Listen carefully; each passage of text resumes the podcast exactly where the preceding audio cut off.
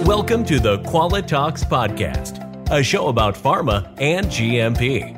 The pharmaceutical industry is a fascinating and complex field, and it takes countless people to bring a product to the market. In this podcast, we bring you some of the industry's brightest minds who will share their wisdom with you. You will learn about various subjects such as GMP, new trends in pharma, and leadership. This episode is sponsored by Dot Compliance, the industry's first ready to use quality management solution powered by the Salesforce platform. Deploying a new EQMS has never been quicker or more cost effective. And now, please welcome your host, Jan Kugel. Welcome to the Qualitalks podcast. I'm Jan Kugel, your host, and my guest today is Chris Maughan. Chris is an expert on sterilization and validation, and we are going to talk to him today about autoclaves it seems very simple, but issues with this equipment can cost you a lot of time and money. It can set back your production weeks, even months. So it's crucial to avoid it. So we're going to talk with Chris about how to choose the right equipment for you, how to plan the validation phase correctly, and how to think about the correct user requirement specification and test everything so you don't have any issues down the road because it's much more difficult to fix it afterwards. So let's get to it. Chris, good morning. Welcome to the Qualitalks podcast. Great to have you on the show. Good morning, Jan. Good morning. So today we want to talk about uh, autoclaves, their uh, purpose in the pharmaceutical industry, and uh, how to choose them, how to uh, do the right and correct uh, validation and qualification of the equipment, how to choose the vendors. So it's quite an interesting uh, topic around it. So, uh, what is your expertise in the field? Okay, so I, have been working um, with autoclaves specifically within validation uh, since uh, 2003. Um, so quite a while. Uh, I set up our company Thermal Compliance in 2007 with a focus on um, steam sterilization and particularly autoclaves. So we get involved throughout the project, right from the initial phase of URSs and then all the way through to qualification and, and requalification. So I've got uh, quite a, a, good background in uh, the validation of the process and also from an engineering perspective as well. What are the uses for autoclave? So let's go maybe a bit into general if we have uh, more newcomers to the industry. So uh, in the pharma industry, where do we use uh, autoclaves? Okay, so um, we'll use autoclaves in, in the micro lab, for example. So that might be to um, sterilize any media that we're using uh, within the micro lab. We'll uh, use it within production to sterilize um, equipment that's used in creating the product. So uh, it might be vessels, it could be filters, um, pipe work, uh, it could be um, uh, kind of forceps or anything that's used in the process uh, during the uh, production, and also um, the terminal sterilization of fluids products as well. So uh, they'll go through the autoclave, and what we're looking to do is to kill any microorganisms that might be present within the load that goes into the autoclave. So, what are the major types of autoclaves that uh, we see on the market right now? Well, there's there's really two main types. So we've got a, a fluids load autoclave, and that's used for terminal sterilization of things like syringes and bottles and final products. So um, they're sealed containers with an aqueous solution inside, so a, a liquid water-based solution, and essentially it's generating its own steam within inside that container. And then the other main type of an autoclave is a, a porous load sterilizer, and essentially that's um, items that are being placed within the autoclave and we're sterilizing the surface of them. So they might be um, instruments that are used during production that would come into contact with the product. So there's two main types of, of fluids and porous load autoclaves, and they have slightly different ways of setting them up to make sure that it's suitable to your process. Okay, and when you choose one, uh, so there are two main types, but uh, probably there are a lot of vendors. So what sets uh, the vendors apart?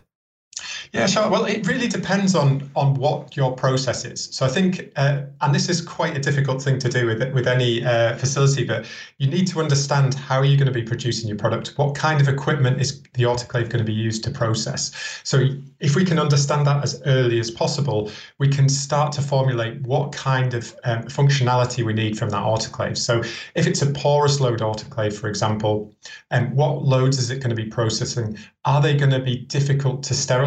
Are they going to be difficult to dry? Do we need any added functionality? So if it's a porous load autoclave and, and we, we think it might be wet, then we can start looking at having hot air drying to, to enable drying conditions. We can look at um, vacuum uh, pumps. And for fluids loads, we might be looking at um, having fans installed to get, give us good um, circulation within the autoclave. So we, we, we're trying to understand what it's going to be used for. Often autoclaves are called multi-cycle autoclaves and they're used for porous and fluids loads. So I think before you start looking at manufacturers, uh, it's important to understand exactly what it's going to be used for and the complications that we might see going down the line. So if we if we anticipate issues during the validation stage, um, we can anticipate that before we go through with that purchase. So before the URS is written, we write that robustly because we know what we're going to be using it for. Would you start looking into it already before you go to the user requirement specification, the URS, or uh, would it be already a part of it?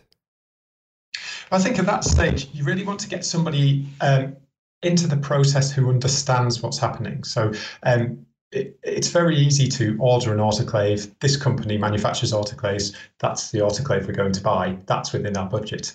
But actually, I think um, to prevent any issues further down the line, it's much better to understand how are we going to be using it? What are the likely pitfalls during the qualification stage?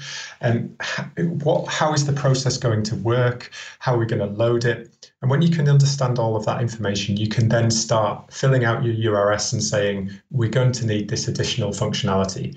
Because typically autoclaves come as an autoclave and they'll come with functionality to sterilize the loads but you can reduce the length of the cycle on the autoclave, you can improve um, the, the, air removal, and you can improve the drying at the, at the end of the cycle, all by specifying the right equipment at the right time. But it's not always necessary, so it doesn't usually come as standard.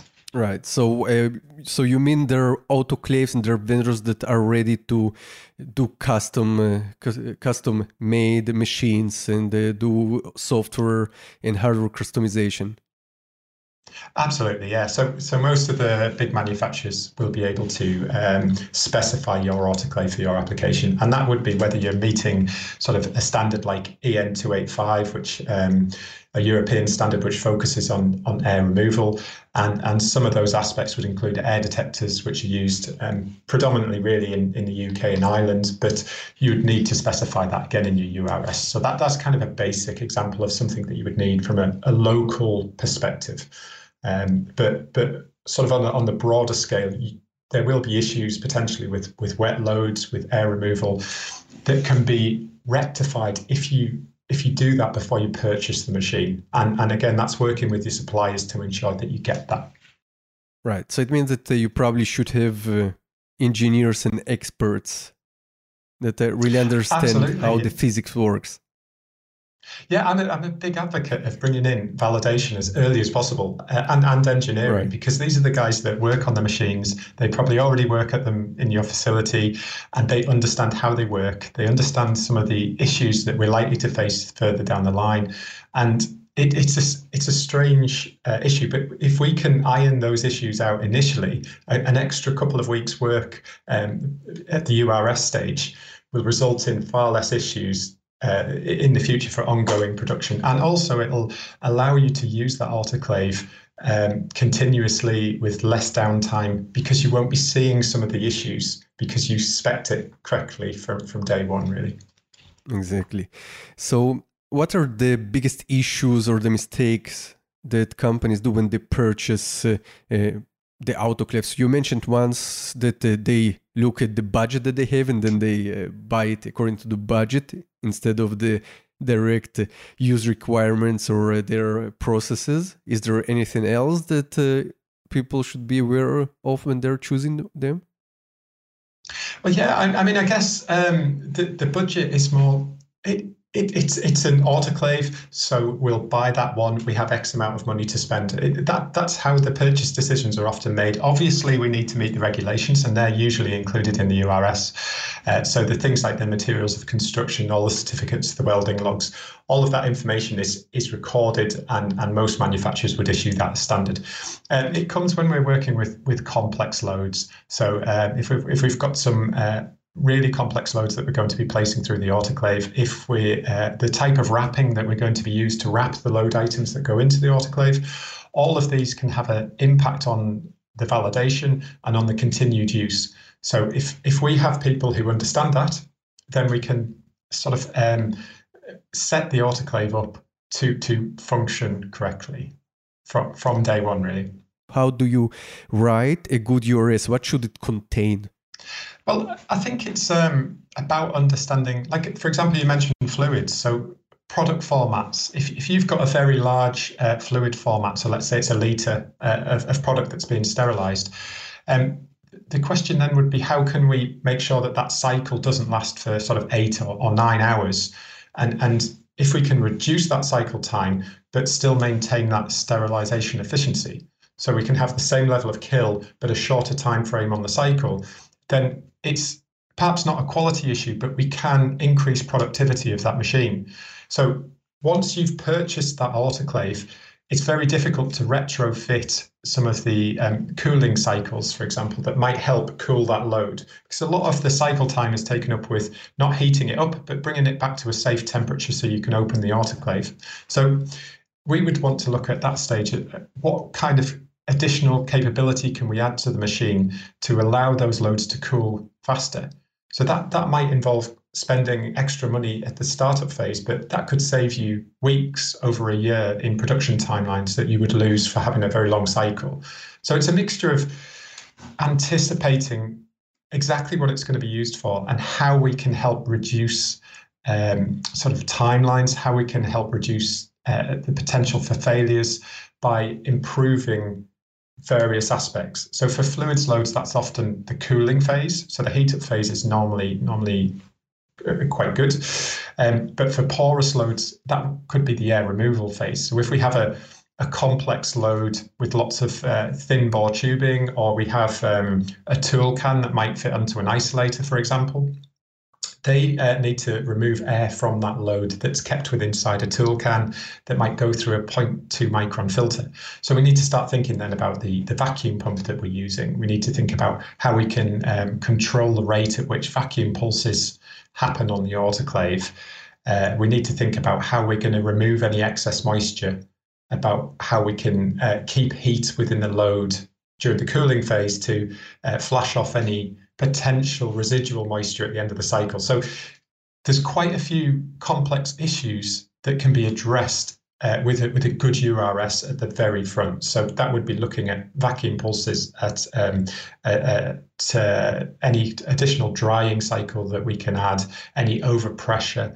So that might be putting additional um, uh, services onto the autoclave like hot air uh, or, or, compressed air. Um, it might be having cooling water to the autoclave just to enable us to cool loads, to, to uh, remove air, and to dry loads.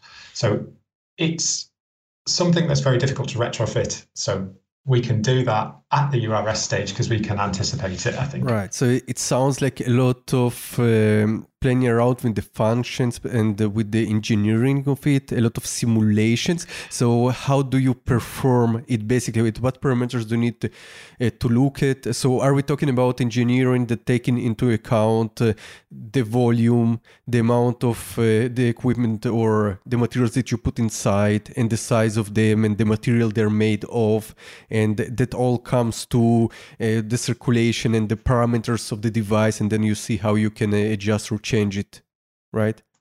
Yeah, exactly. I mean, the, the load items themselves will affect the issues that we have and, and also how they're wrapped. So, um, for example, if we're transferring heavy stoppables on an isolator from the, from the autoclave to the isolator itself, and um, how we transfer that going from that the grade A of the autoclave through then to the grade A of the isolator, that, that transfer is really important So we often use um, Tyvek bags, for example, and Tyvek bags are great for letting steam into the autoclave, uh, into the through the bag to to the item that we're sterilizing, but they're quite bad at, at removing water from that bag. So we end up with small pools of condensate. So that's quite a common issue that we'll see on those kind of loads. And then we've got to think about how we can remove that.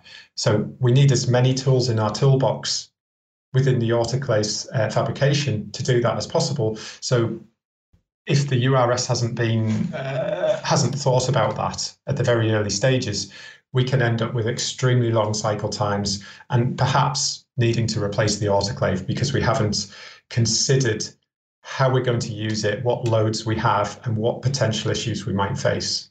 So it, it's the same with the fluid cycle, for example. We, are looking at it from a different angle, but we've got issues with that uh, cycle that we can improve quality and improve um, uh, the sterilization and improve timelines. So all of those issues can be resolved uh, with a little bit of consideration at the at the URS stage, a little bit of uh, engineering input, a little bit of validation input can all help. So after people and the engineers did their uh, job. They written the URS. They discussed everything with the manufacturer.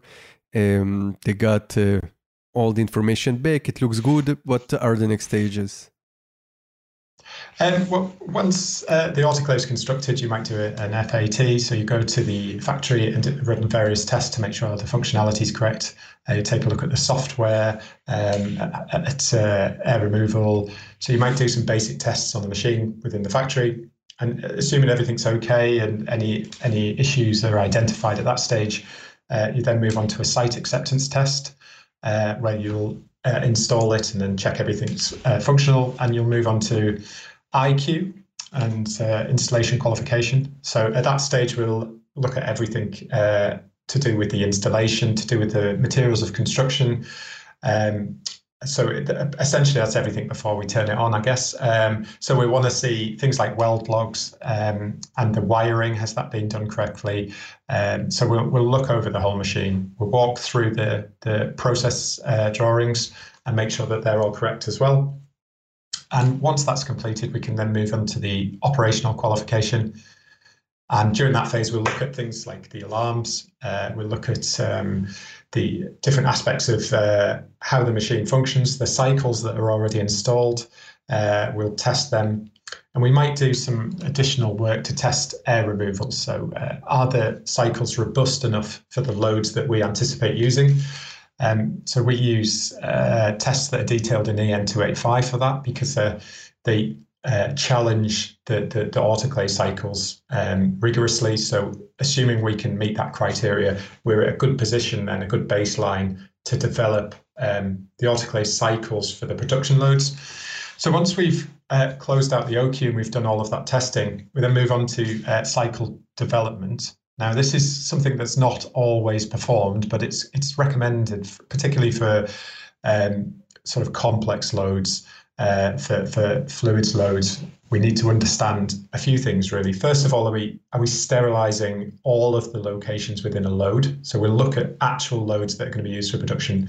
We want to make sure that things like long lengths of tubing, um, filters, anything that we might expect to cause us an issue um, is being sterilized effectively. So we're getting the right amount of time and temperature. And to do that, we can then start tweaking the cycle to, to make sure that it's set up for those specific loads, that we're getting the best results possible from that.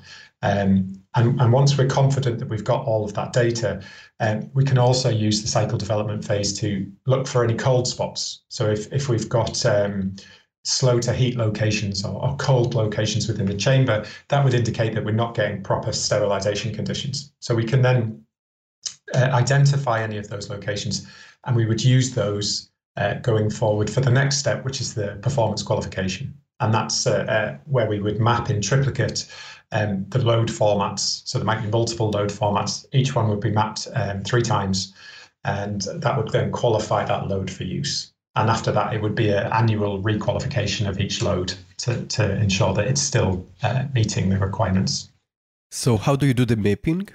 What are the techniques for that? Uh, the, yeah, uh, the, for, for the mapping, we want to uh, use uh, temperature sensors, and we can either use sort of wired uh, thermocouple type sensors, or we can use data loggers, wireless data loggers that are becoming increasingly popular. Um, and we place them throughout the autoclave loads uh, in in areas that we would assume to be worst case. So we would place them within like long lengths of tubing, within filters, within vessels, um, and we would try and map every single area within the chamber. So by that I mean every single load item. And with each load item, we would look for that worst case location. And we would usually base that on air removal. So if it's if it's hard to remove air from the load, we would place it in the areas that we deem to be hard to remove air from. And in addition to using these uh, the, the, thermocouple sensors, we would also use biological indicators. Um, so we, that would have a um, an organism on like Geobacillus stearothermophilus.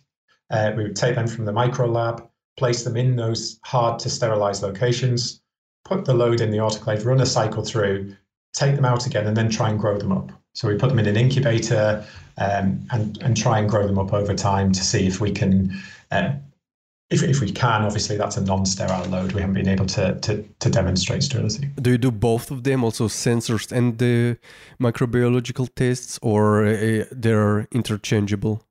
Yeah, um, normally for cycle development, we would focus on temperature only. So we're looking for those difficult to sterilize locations. But um, when you move into performance qualification and requalification, they go side by side. So you'd place a, a biological indicator next to a temperature sensor. Um, and I guess that way, if we did see growth in a, in a biological indicator, we can then look at the temperature data and say, look, did we have uh, good air removal? Did we have uh, time at temperature? Is there another issue here? Um, because steam sterilization is is about hitting the sweet spot uh, with with the, with the, the, quality of the steam. It's very important that um, the steam's not too dry. Um, the organisms are killed by moist heat. So um, what we need to make sure is the moisture that's within the steam. That's um, what breaks down the, the, the cell wall of, of microorganisms and bacteria.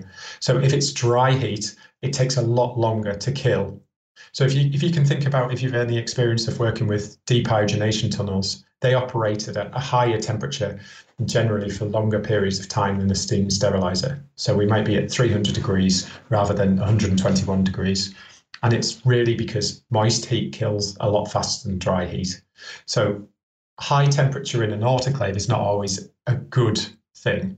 Um, so we could have a high temperature and no BI kill potentially if it was dry heat. Uh, so we're looking for both. It's a combination. I mean, historically, there's been a, a bias towards uh, biological indicators from the, in the US and, and within Europe. We've looked more at kind of engineering and, and at temperature and thermal data. But I think the two of them together, um, it, it, it sort of supports uh, biological kill, which demonstrates that we've got lethality within the autoclave, and, and thermal data, which gives us uh, that engineering information as well. Right. And are there also some kinds of uh, worst case scenario testings? Yeah, there's uh, routine testing that we perform. So we'll perform things like uh, Bowie-Dick tests. So I've got one of those here. it's uh, these go in the autoclave and they have a chemical indicator inside. So we run these on a daily basis. And that chemical indicator changes from, in this case, from a, a sort of yellow color to a blue color. And that tells us that we've got good air removal. So we've got good steam penetration into that pack. Um, we're also concerned with the uh, any leaks into the chamber. So if any air is leaking into the chamber, that can affect the sterilization. So we run a leak rate test. Um, that's normally performed uh, once a week or on a daily basis, and that'll give us any information to is there an issue with the integrity of the chamber that could affect the sterilization process.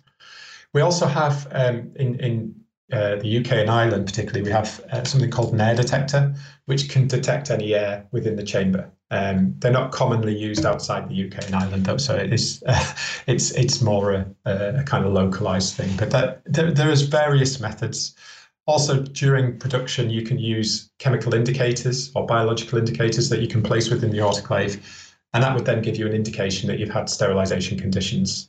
Um, so you, there's there's various tools that we can use, but really the, the, the validation stage, that qualification stage, using the, the, biological indicators and the temperature sensors, that's going to give us the most robust information and, and, and kind of qualify that load. So, what would you su- suggest that uh, companies um, never skip or always do. Uh, from your experience uh, if you see okay they haven't performed that or they didn't put enough work into this stage then they have th- those and those problems which cause them a lot of time during the production a lot of deviations. Are are there such uh, steps which uh, sometimes are overseen and uh, cause problems? There's a uh, there's, there's a few issues that sort of regular pitfalls that people fall into and regular issues. And one would be uh, wet loads. They're um, easily overlooked. Uh, there's there, there, used to be a phrase that was uh, sensibly dry for an autoclave load, uh, which is kind of objective because um, people would say, well, it, you know, it's only a little bit of water that's relatively sensible. I, I, think the the meaning from the original standard was it's detectable by the senses. So if you can see it, um, if you can touch it, if you can feel it, then then the load is wet. And and um, with wet loads, what we're concerned about is that can easily get recontaminated with microorganisms. So something like that is, is an issue, and it's something to, to, to be aware of. Um, and it could also be an, an issue with uh, the quality of the steam that we're using in the autoclave as well. That could affect that that wet load. So um, I think it, for me, it's important that the, the weekly tests are performed, that we're running leak rates, um, we're, we're, doing preventative maintenance on the machine, and that we've got regular uh, validation that's looking into those uh, load items and looking into the, the complex areas and making sure that we haven't got any issues with air removal and that everywhere is being effectively sterilized. But on a basic level, I, I, think people should be using biological indicators and, and uh, temperature sensors and, and placing them correctly in the worst case load uh, areas. Right. As a minimum, really.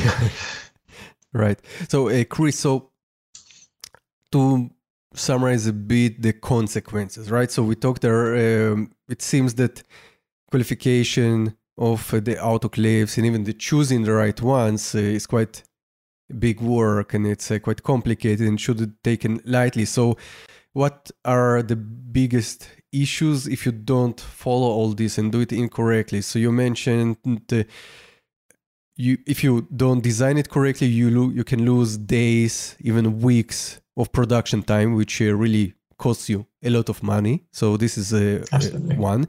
Then you can get much more deviations on your head which means you need to do much more reworks and uh, documentation and uh, again your production is um, has a big step back and uh, you have uh, you again lose money. Is there anything else? Yeah. I guess we, when you, when we're looking at that if, if we do have a production failure uh, and it's a regular failure it, it's it's an awful lot of time. Your, your machine can be out for a week without being able to use it at all. And that could happen fairly regularly. And it's all about, uh, ins- first of all, with the URS, ensuring that that doesn't happen and that we've got that kind of, uh, bef- we're aware at the, at the URS stage that we can put something in there to, to uh, prevent it from happening, or if it does happen, to help resolve it. Um, but also, it's about understanding any failures that you do get and understanding the implications of any changes that you make. And that's what where we see a common pitfall is, is there might be an issue with a uh, uh, the um, equilibration time, which is I haven't really gone into that, but it's part of the data that we're looking for to, to make sure that all of the temperatures within the chamber come up to temperature within the required time. So that that's either 15 seconds or 30 seconds, depending on the size of the autoclave. But if that fails, there are various ways that you can fix it. But but there is a, the right way to do it, and then the, there there are other ways that can resolve the issue, but can lead to potential future issues. So it, it's about understanding any changes that you make to an autoclave cycle and, and the potential impact that that might have on the future. And it's very difficult to uh, get that message across for people to understand that you really need to understand exactly what you're changing on an autoclave to, to ensure that it continues to function correctly. And you're not saving up issues for later on down the line, really. Right. So it's a really big process. A, lot of uh, background knowledge should be there, and uh, there should be SMEs on the spot because it's not uh, just a, a, production issue, a QA issue. You really need to understand how this simple equipment works. You know, it it, it should be yeah. yeah. but it's it's not that simple. But it is like you say. It's really simple piece of equipment. It all it is is a box with steam in yeah. it. Um, but it, it causes a lot of problems, and anybody who runs autoclaves will know there there are always issues, and uh, it's about minimising those issues and preventing any any continuous downtime and ensuring the quality as well throughout. And and and I guess detecting any failures. You know, that's ultimately nobody wants uh, um, any non-sterile units going out of the door. You know, we want to make sure that, that they're all sterile and we have confidence in it. So we we need to make sure that we're detecting any failures as as they might arise and uh, we're preventing any issues that might cause equipment downtime. So we're optimizing the process really. That's that's uh, particularly with the URS. I think that's really important that we optimize that process, get it set up so it can uh, perform uh, uh, and function correctly, uh, as as as well as possible, as fast as possible, into the right standards as well. Right. And to help people with it, you have also created several several of uh, free workshops, and that uh, should help people uh, with uh, uh, those issues, right? Yeah, absolutely. So we've we've got a few on on things like we mentioned wet loads earlier on. There's uh, there's some of those that people can can watch. So it's the um, the workshops are webinars. It's called Validation Workshop. It's all on LinkedIn, and people can access it uh, on there. So if you just search for Validation Workshop on there, you can you can access all of the the back catalogue, and hopefully, if you do have any issues like that on site, you can you can just sort of watch a, a webinar, and it, it, should be point you in the right direction. But uh, yeah, I think it's useful to have that information out there. So I, am hoping that people enjoy it and, and find it useful.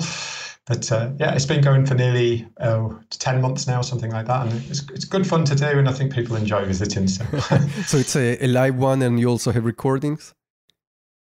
That's right, yeah. So um, they're, they're live. We do them once a month. Uh, they're on various topics, and, and people can vote uh, for wh- whichever topic they prefer. Um, and uh, they're, they're once a month, usually on the first Thursday of the month. And um, you can rewatch them on our website, which is thermalcompliance.com, um, and, and look at the back catalogue on there as well. Okay, perfect. So I really recommend people to come and visit those uh, workshops, especially as uh, they're complimentary, and uh, I think you can learn much from that and save a lot of uh, pain down the line, right? yeah, absolutely. Yeah, hopefully. Chris, thank you again uh, for uh, this talk and for bringing this autoclave world and showing how complex it can be if you don't know what you need to do. Yeah, no problem. No problem. I hope people found it useful. Thank you very much. Thank you. Thanks for listening to the Qualitalks podcast. If you enjoyed the show, please leave us a five star review.